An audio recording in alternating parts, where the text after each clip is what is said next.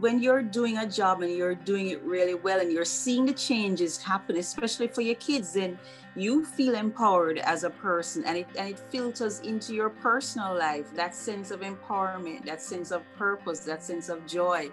And so that's what coaching did for me. And so, you know, I feel like I can participate in that with someone else. Hi, I'm Diane Sweeney, and I'm the author of The Essential Guide for Student Centered Coaching and our new book, Student Centered Coaching from a Distance. And I'm Brandon Lewis, and I'm an innovation and learning coach in Liberty, Missouri. And this is Student Centered Coaching, the podcast, where we sit down with coaches and teachers to explore how they are supporting student learning. Our hope is that through sharing these stories, we can all grow together.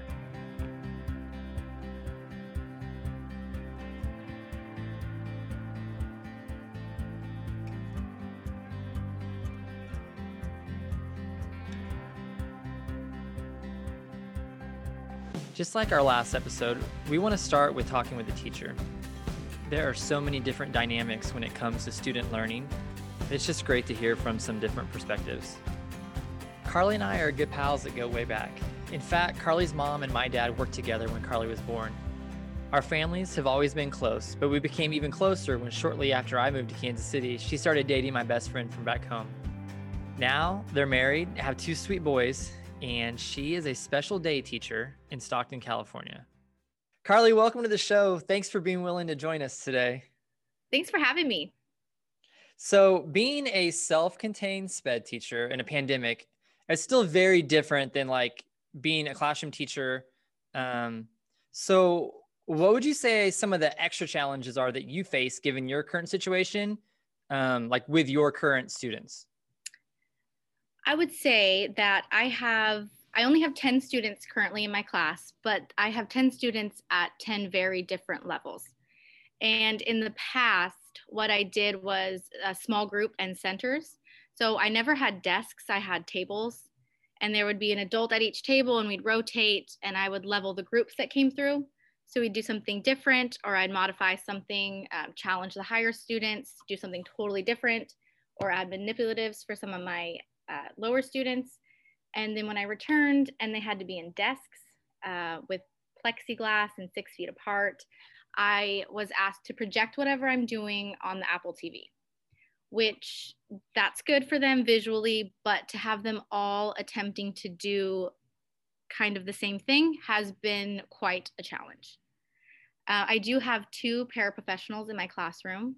So I have one who sits with two students who do something completely different and then me and the other one try our best to uh, modify and circulate and change things as much as we can but it's just a different ball game this year. So i do remember you telling me before that because you have a special day class you they are the only students that are even in the building right now. Yeah. Um, we returned we did two months of distance learning and we returned on campus in october and the rest of the students in our district are still doing distance learning. So only students that are on an IEP that has them all day in a special ed class came back. So that's about one class per campus is on. Um, so it's it's a little different. We are the only you know line of students walking through the hall. We are the only ones out on the playground. Um, we we cannot use the library or the cafeteria. We have to stay on our side of campus. So we kind of have some limitations, but it's just us. So the fact that you have been virtual with them in the past, but now you are in person, can you talk a little bit about maybe the differences between the two? Yes, we get a lot more done now. I will say my kids and their attention span on distance learning was was not great. Uh, we had we had breaks in between, but I mean I had kids leaving. I had I saw every inch of every home of my students. They would take it, walk around, uh, show me their dog, show me their backyard during math. So now that I have them seated in front of me, uh, attention is better. We're getting a lot more done a lot of times it's not necessarily the moments in the classroom it's just them together and how much joy they find in each other's company and playing outside. These, I had the same kids actually last year.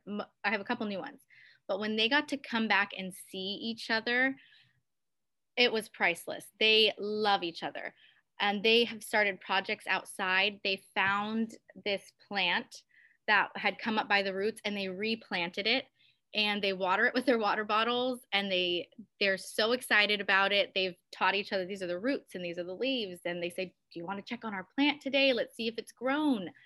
I don't want to break it to them that it's not going to grow as big as the tree that they think it's going to grow to but they are having a blast and just seeing them together and en- enjoying and learning that way has been amazing.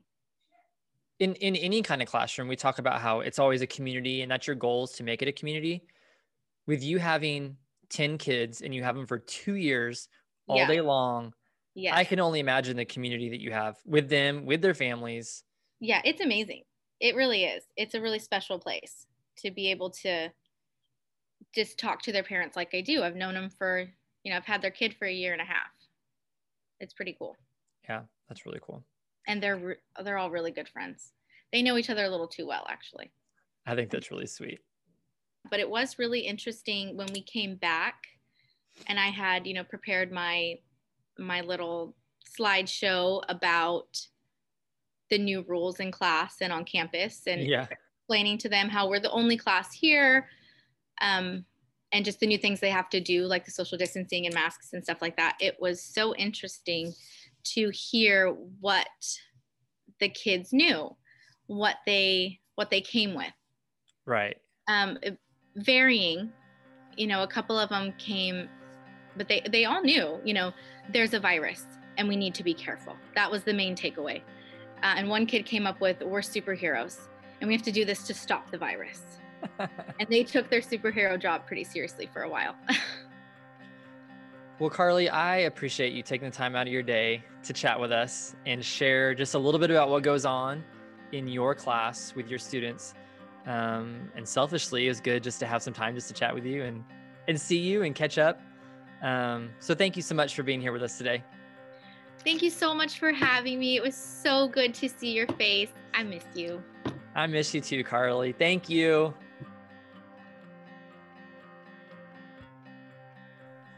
Welcome to this episode of Student Centered Coaching, the podcast. Today we get to talk to Sasha Robins, and I met Sasha through our student centered coaching certification courses that we lead at the University of Wisconsin Madison. And Sasha is from Kuwait and she works as a coach at the Al Bayan Bilingual School. And before Sasha was a coach, she was a teacher and she had taught at uh, Hillel Academy in Jamaica. And she made a big leap to move from Jamaica to Kuwait and um, really jumped in as a coach. And so I'm really excited to talk with you, Sasha, about what your work is looking like these days in your school and how you're um, developing and learning as a coach. So, welcome to the show. Thank you so much. So we were thinking we might just start with a little bit of background um, beyond, you know, the bio, and just give you a chance to tell us a little bit more about just your background to becoming a coach. Well, um, it started because I had a coach. And when I, I'd never heard about coaching, but when I moved to Kuwait in 2016 to start my teaching career there, um, one of the things they mentioned was that we have instructional coaches. And so the coaches did a presentation to the new staff and as soon as the presentation was over, I dashed out and ran after one of the coaches. And um, I said, I'm going to need your help. Because I knew I was, you know, I mean, yes, I'm an experienced teacher, but I was moving to a different culture. You know, you're going to need some support. And so um, that's how my relationship with coaching started. And um, I thought, oh, you know, I want to be a coach. And then I thought, no, Sasha, you can't do that because how do they ask the questions that they ask? How do they know the things that they know? You could never do that. And I thought about my coach who was amazing, who is amazing.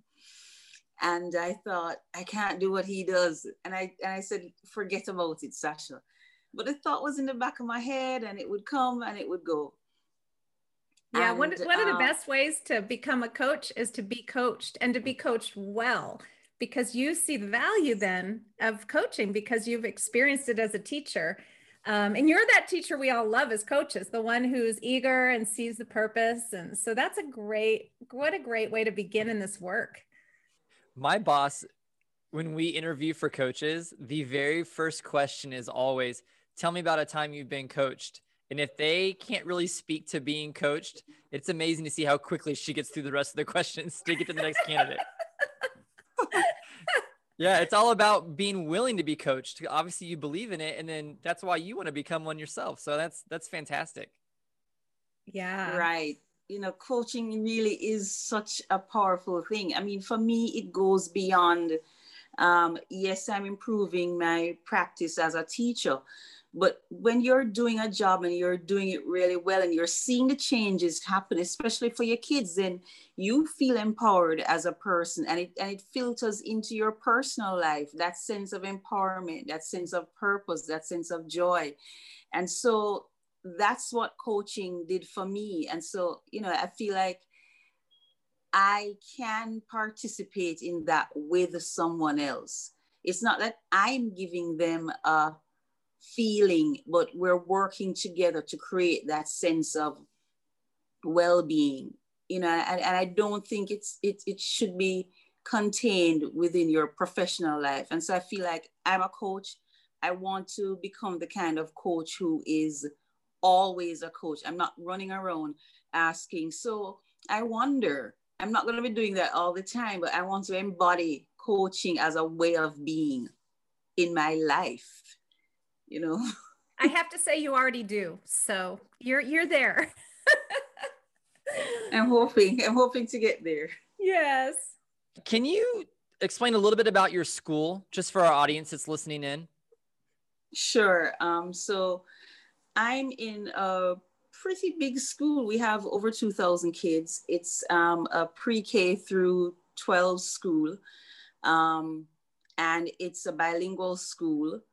Um, so the core courses are taught in English and the kids are also taught um, other courses in Arabic, you know, like Arabic itself, Islamic studies, that kind of, that kind of thing. Um, and we have a pretty diverse teaching population. Um, many um, people of Arab descent from, you know, the Western world, from the Middle East. Um, we have teachers from Africa, we have people from India, we have a couple of us from Jamaica, and, and many people from other Western countries, the USA, Canada, Australia, the UK, a little of everything. So yeah, I think that's a little bit about Bayan. How many coaches are in your school then? What's the coaching team looking like? So we have nine coaches. Five of us are instructional coaches, and the other four team members are tech coaches. That's awesome. So, do you coach across divisions or do you coach just in one specific? Your middle school, right? No, so I'm in, I'm coaching middle school and high school. However, we can work with teachers outside of the divisions that we're assigned. So mostly middle school and high school, and then a little bit elementary as well.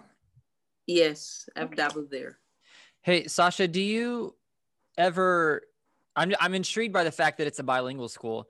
So, do you tend to have more partnerships with teachers who teach classes in English or in Arabic? I work with teachers who teach in English. Um, because there would be such a big um, language barrier. A lot, many of our teachers who teach in Arabic are bilingual, um, but I only work with teachers who teach in English. A big part of our coaching work is getting into classrooms, which has been interesting during COVID. How has that been looking for you? Um, so I've gone into classrooms in two ways um, to help teachers to support. First, it was just we need a co-host. Can you be our co-host? Can you be that extra pair of eyes? Can you help us troubleshoot? And so at the start of the semester and even in the um, previous semester, that's what I was doing a lot of. Um, and then that gave me some opportunities to start um, co-teaching with teachers. And that's pr- primarily with the teacher i was with in elementary. Um, so what we would do is we would plan together very formal related to what the lesson was. And then i would give a response. And then that would be like a conversation then between the two of us between us and the kids and so that helped to really create a lot of engagement for the students um, and so that's how we would co-teach. So I would help to reinforce the concepts in that way. Um, in other ways with middle school or in high school, what I've done is a lot of breakout rooms. So I'm there to help to support a teacher, support kids who might be struggling a little bit and need that extra support in the breakout room. And so that's what I've been doing um, when I'm in a class. You know, it's very different from how it used to be when we were um, physically together, but that's how I've kind of been able to co-teach. Yeah, the breakout rooms is such a great opportunity because we want to be assessing. And that's probably the best chance for secondary to be able to do some listening in and hearing how the kids are engaging as learners. So that's a great strategy. Is there anything you do to prep teachers or just to kind of get them ready for you to be partnering with them in this way? Um, yeah, you know, usually it's a conversation that we have before, like, how is it going to look? How is it going to sound? What do you need me to do? How can I um, support? Because um, for many teachers, the idea of being your, of you coming into model is not the thing that they want to do. And I get that. I understand why, because it's almost like you like they feel like you know you're relinquishing the power. How am i going to appear before my students if you have to be doing it? Um, and so i really prefer to co-teach in a way where we appear as partners where we're literally coming together as partners as opposed to me coming in to teach. You're the expert in your class with your kids. I don't think it's really my place to do that. So I like when we are going in and we know, okay, this is what I need you to do. This is how we're going to do it. Um, and so we talk about that and we prepare for that. And we just try to stay focused on the targets. And yeah, I think, you know, that seemed, I prefer to do that. I really don't want to be your guest teacher. That idea of modeling came up in our last episode too, and how it can sort of defeat the idea of partnership in a classroom if we're taking over and, and trying to be the the model t- teacher and it, assuming that the other teacher needs us to take on that role. So that's really interesting you bring that up given that in our two podcast interviews it's come up both times. Yeah and and um, one of the things because i see how teachers respond when you say okay you know i could model this for you. And i know how i felt when a, t- a coach has said, oh, you know, I could model this for you. And I've had the experience, as I said, I worked with a great coach. And what we were doing was we were tag teaming. So we were going around, we were looking, we are making our observations, we are making our assessments. And so there are certain things that he would do, and I would get to, he would model, but in a way that was very authentic. So I had students who were struggling with the learning target. Okay, um, I'm going to take these students. You can come please come see what I'm doing with them. And so that was his way of modeling for me. And I found that more effective. And so what I'm doing now and what I want to continue to do is to work with teachers in that way um, and let them kind of guide me to what they need me to do in the classroom. So you're learning how to be a coach from being well coached. You're applying the things that worked for you as a teacher. So just think you might be currently coaching some future coaches yourself something to think about. Um, I literally am. I'm, I literally am. so neat. I just think it's great that you are able to use your former coach as a mentor as well. As we always are looking for different ways to learn, but you can pull back on your previous experiences. Um, and it's the it's the person earlier that you mentioned. I want to do that someday. So you almost were in that partnership, knowing I want to do this someday. So I'm sure there was a piece of you that was looking at it that way as well. Um, frankly, no. I knew I kind of wanted to do it, and then I thought, and then what I was seeing was more like Aaron does this so well. there's no way I could do this. He is like a rock star to me in coaching. And I and I and I really pulled back from the idea of doing it. I remember even when the vacancies for coaching came out, I got excited because I thought another friend of mine would have been perfect. And the evening somebody called and said, Sasha, um, are you gonna apply? I'm like, no, I'm not. But when when Aaron said, Sasha, are you gonna apply? I think you should apply.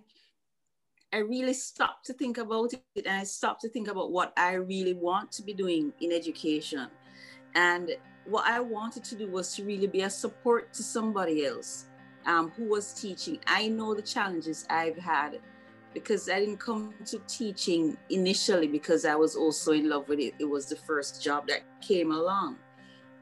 And so, um, you know, it's something that I grew to really care about. But I realized that I wanted to do something outside of being the classroom teacher and i thought this is what i get this is where i get to really really really serve this is the kind of service that matters to me and i know what it is to be um, a novice teacher i know what it is to have those quiet struggles as a teacher and not have anybody to um, say hey what do you think of this idea or can you practice, you know, can we practice this together before I try this out with my kids? Um, and so, you know, I, I just wanted to be able to be that. Um, and I know, and having had a great coach, I it's really, really possible for kids to do well with the right or with best practices, you know, really thought out.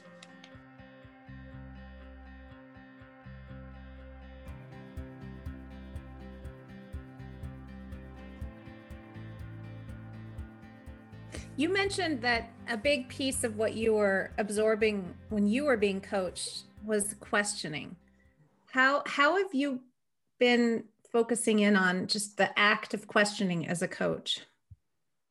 Um, last like I, I came into coaching knowing that that was a thing that I really wanted to become I don't know if you ever become a master of good questioning, but I wanted to really become a great question. I feel like great questions unlock so many mysteries, so many answers. And, um, and that's what I saw in my coach. He was a great questioner. And last year I knew that I wanted to improve on that. But um, I didn't have a, a, systematic plan. Like this year, it's a goal. Um, and so I've been thinking about this and I learned about what it means to be a progress partner. And I think an important part of being a progress partner is to ask the right questions at the right time. And so I've collected um, the questions that we have in different coaching models. And I've been looking at them and trying to take from them the ones that I think are most important for me to use consistently, the ones that um, I notice get a really good response from teachers that helps to deepen the thinking. And um, so I've now been putting them together in a checklist for the different stages of the student-centered coaching cycle.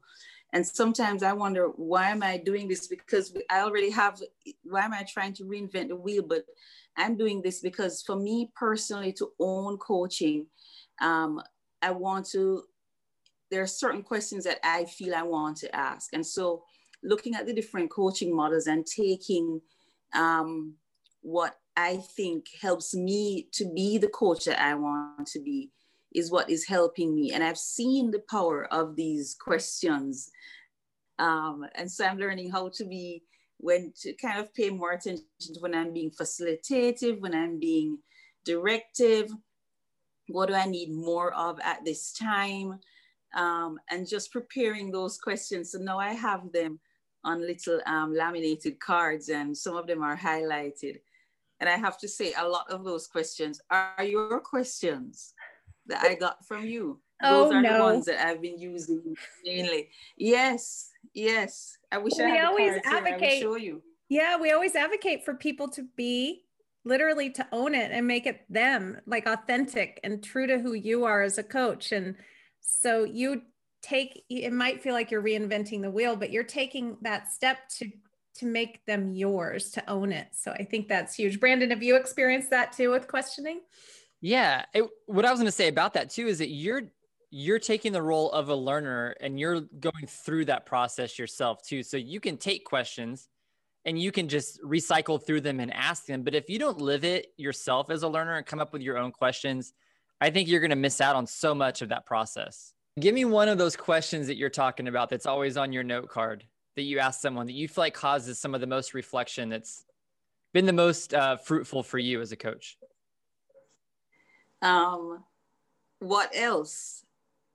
I like to ask that question because, and I've and and I I like to ask that because it causes you to stop and think: Is there anything else that you need to say? Um, is there anything more? And sometimes there is something more. A lot of times there is something more, you know. So I like to ask, what else? Is there anything else that you have to say? You know? I love the simplicity of that too. It is literally a two word question.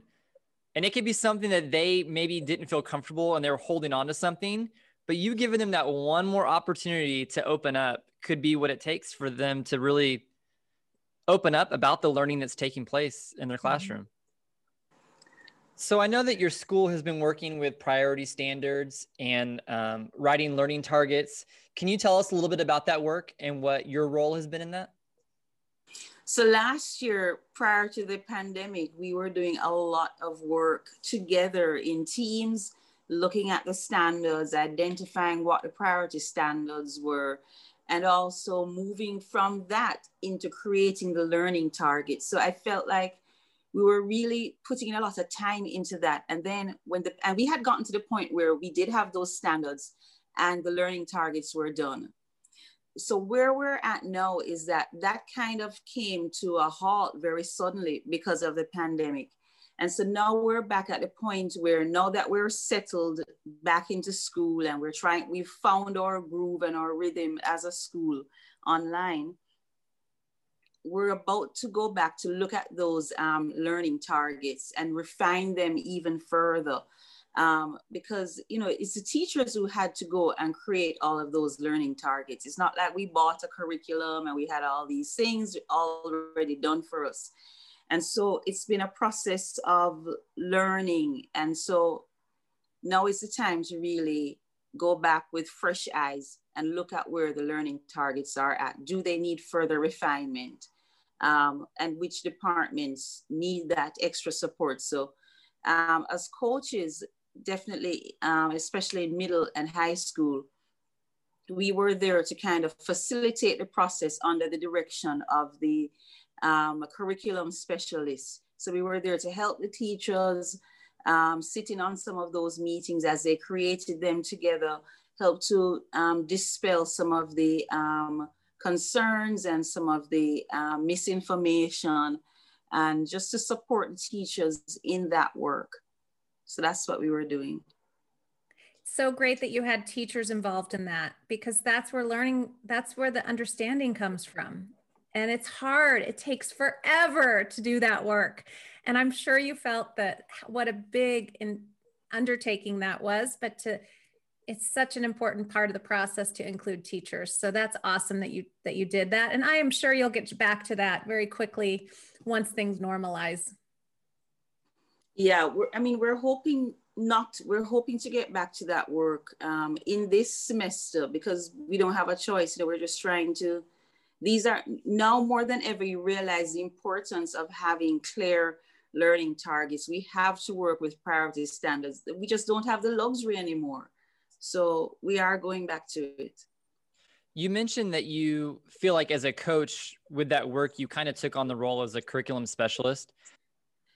Um, a little bit. Uh, well, we were supporting the learning, um, the curriculum specialists. Um, and so, you know, it was very clear what our role would be in the process um, and what her role would be. So we're working under her direction and supporting her, supporting the teachers. Um, it was it was it was a little bit challenging, um, but I think we came away with this kind of shared language, this kind of shared understanding, and so when we go when we sit to plan with teachers, we're not, we don't have to be doing that reteaching per se because we know what a learning target is. Now, can we improve the learning targets? Do we need to clarify information about what um, what a learning target should look like, should contain? Sure, but um, we have a common understanding of what they are, and I don't know. I feel it makes life a little bit easier because that's the basis that we're starting from. Yeah. I don't know if I quite answered your question. No, I mean, it sounds great because I feel like what you're really doing is starting, you're laying that groundwork for future coaching work by having that shared language and for them understanding right. what it takes to have that target written the way that it is. Yeah, that'll be, that'll anchor right. And I, of your coaching conversations. And I see how it has already because we start. So, okay. So, you know, sometimes in that initial conversation, what are what are some of the learning targets that um, you're aiming at this um, for this unit um, what's really important for the students to know you know how can i help you to plan for that to create those experiences that will you know that we'll be able to um, the kids will be able to learn from and then so even questions about data um, are now the, the learning targets give us a basis to have those data questions um, it gives us, a, it, it helps to keep us focused. And now we can talk about success criteria and authentic assessments. And so I feel like because we have this understanding of what the learning targets are, it helps to really narrow our focus. It helps to tailor the kinds of conversations that will result in that deeper coaching. And that's what I'm getting to do more this year.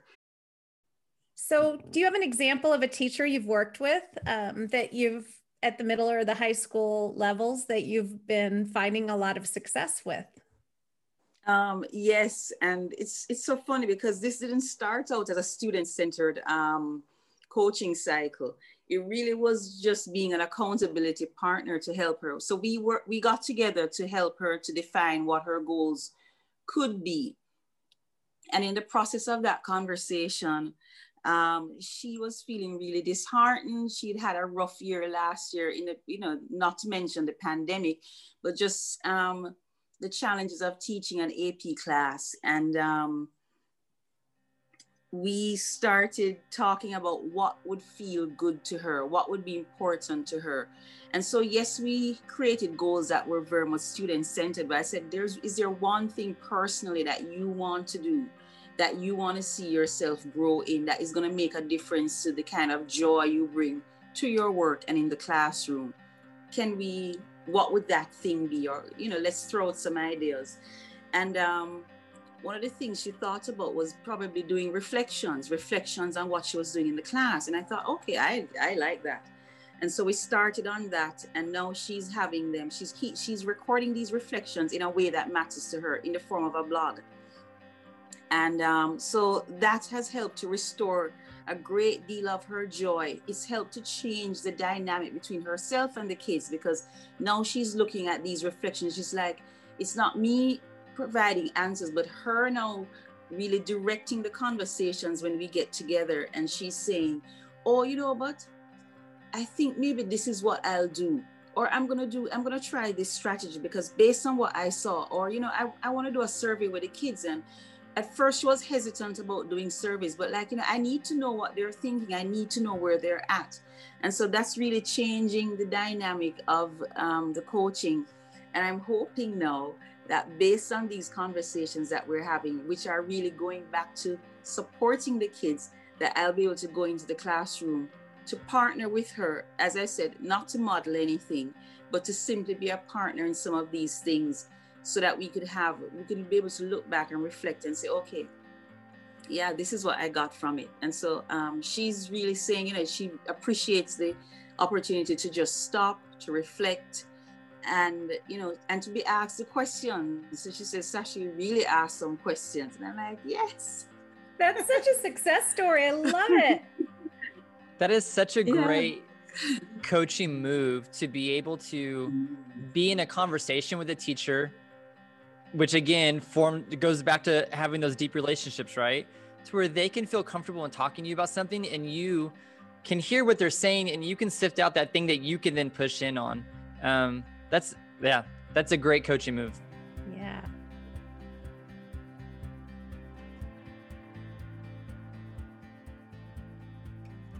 Can you tell us a little more about what you're reading these days?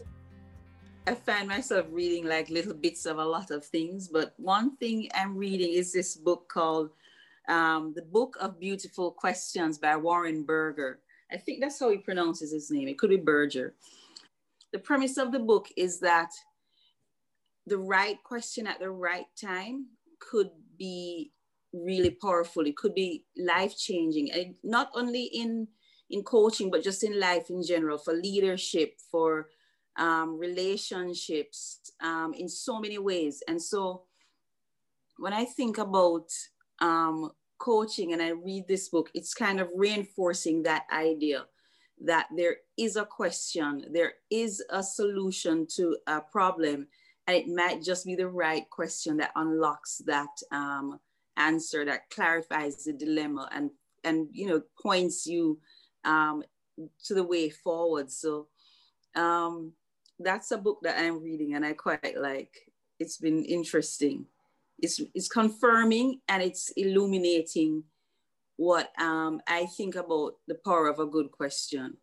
And so it's giving me like a whole list of other questions. Sasha, I love how you are a learner before anything else. And that is evident in literally every topic that we have covered today. Uh, yeah, I can't. I mean, it's it's just so refreshing, right? To think of coaching as um, through a positive lens, first of all, so that you're seeing this as a beautiful challenge and a, and a, a challenge that you're inviting. And then to tackle that through being a learner. So it's just the, the way you're you're not modeling lessons you're modeling being a learner which is just so evident in this conversation today Sasha, I remember the first time we were on a webinar together through the UW Madison coursework, and you stood out to me in the crowd as just being a person I wanted to keep knowing and keep connecting with. And so I appreciate that you reach out now and then, and we have this ongoing conversation just about coaching and what we're reading. And thank you for joining us today so we could explore some of that with others as well. Thank you so much for having me. Um, it's been really fun talking to both of you. And, you know, a coaching conversation is never dull. It's never, you know, I could talk about coaching a lot, a lot of the time, to say the least. well, others feel the same way. So we appreciate it. Thank you, Sasha. Your joy for learning and for coaching is very evident, and we're just so grateful that you were able to share this time with us. We appreciate it.